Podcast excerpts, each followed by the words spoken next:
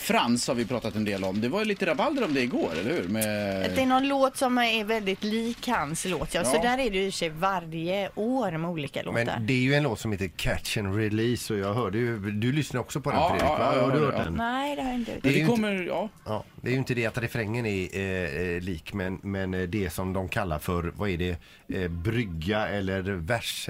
Vad det nu är. Ja. Det vad här det- vet jag att Mats har bättre koll på och vi ska lyssna på det lite längre fram här sen då och höra likheter och så vidare här med det här. Men det, jag funderar mest på varför inte Christer Björkman sätter stopp för det här. Alltså han borde väl ha koll på de här grejerna kan man ju tycka. Fast det känns ju inte som att Christer har koll på så mycket för det har varit många fadäser i år med låtar. Anna Bok till exempel, Molly Sandén. Nu är det ju också Frans här då. Charlotte Perrelli. Man undrar lite. ja. Ja, just det med Kanske undrar lite reklamen var, han där. kom, var kommer han ifrån och vad är det som gör att han har de här Och kan kriterierna? styra Du- hel, hela Du menar kockarna. varför han är kungen av Ja, ja, Melodifestivalen? var han kommer ifrån och allt det där kan man kanske. Ja. Vad har Det- han för arbetsuppgifter? Det, det ringer alltså. Mix Megapol, god morgon. Tjenare, det är Madde du är. Hur mår ni killar och tjejer? Madde, Ma- hej, hej, det Ja, är det är bra. toppen i Lillördag vet du. Ja precis, det är härligt med onsdag och sånt. Ja. Du, jag hörde ni pratade om eh, han Christer Björkman. Vilken tur ni har, jag har precis gjort klart en låt om Christer Björkman. Den Okej. ligger i din mail Fredrik. Ja. Bara att trycka play som vanligt. Jag, jag trycker play. Tack! Ja, gör det! Tack, ha det bra. Ja, hej då! Hej! Hej. Hej. Jo, jo, jo, det här är MC Motherfucking, mikrofonpoet som levererar educational hiphop och mix megapol. Mitt crew är med precis som vanligt, DJ Gräslök, Manne och Rico. Idag handlar det om den mäktigaste mannen inom schlagerindustrin. Det är Christer Björkman, du vet.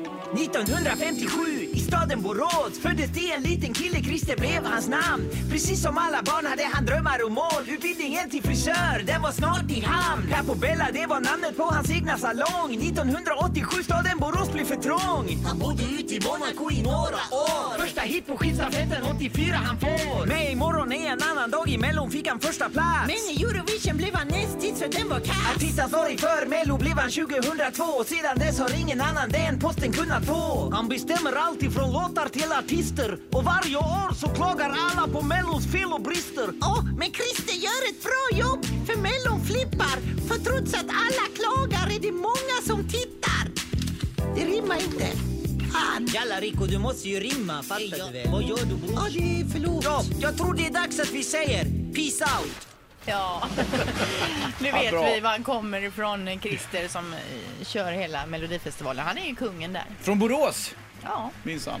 som så många andra. Som så många Det är därför det är så många boråsare med. Hon Victoria är ju med. Han, vad heter han nu, din kompis? eh, Robin Bengtsson. Robin Bengtsson. Vi hade ju någon mer från Det här Borås. bandet som, är- vad heter de, eh, State of Drama? Har ju varit med State of tidigare. Drama ja. därifrån också. Men det Vi är har nog fler. mer i år som var från Borås. Ja, Mimmi Werner var också med. Dessutom. Jill Johnson är ju från Borås. Jill Johnson. var- Alltså men det här var ju år så var det bara Svågerpolitik, Men säger jag. Robin bor inte i Borås längre, han bor ju i Stockholm till Ja, exempel. ja, Han har ju band. Ja, ja, men det har all... någonstans om du kollar i ditt släktträd ska du se att du hamnar i Borås. Nej men vill man vara med i Melodifestivalen får man väl flytta till Borås. kan fixa plats i gästhuset, du är välkommen. Ett poddtips från Podplay. I fallen jag aldrig glömmer djupdyker Hasse Aro i arbetet bakom några av Sveriges mest uppseendeväckande brottsutredningar. Går vi in med hemlig telefonavlyssning och, och då upplever vi att vi får en total förändring av hans beteende. Vad är det som händer nu? Vem är det som läcker?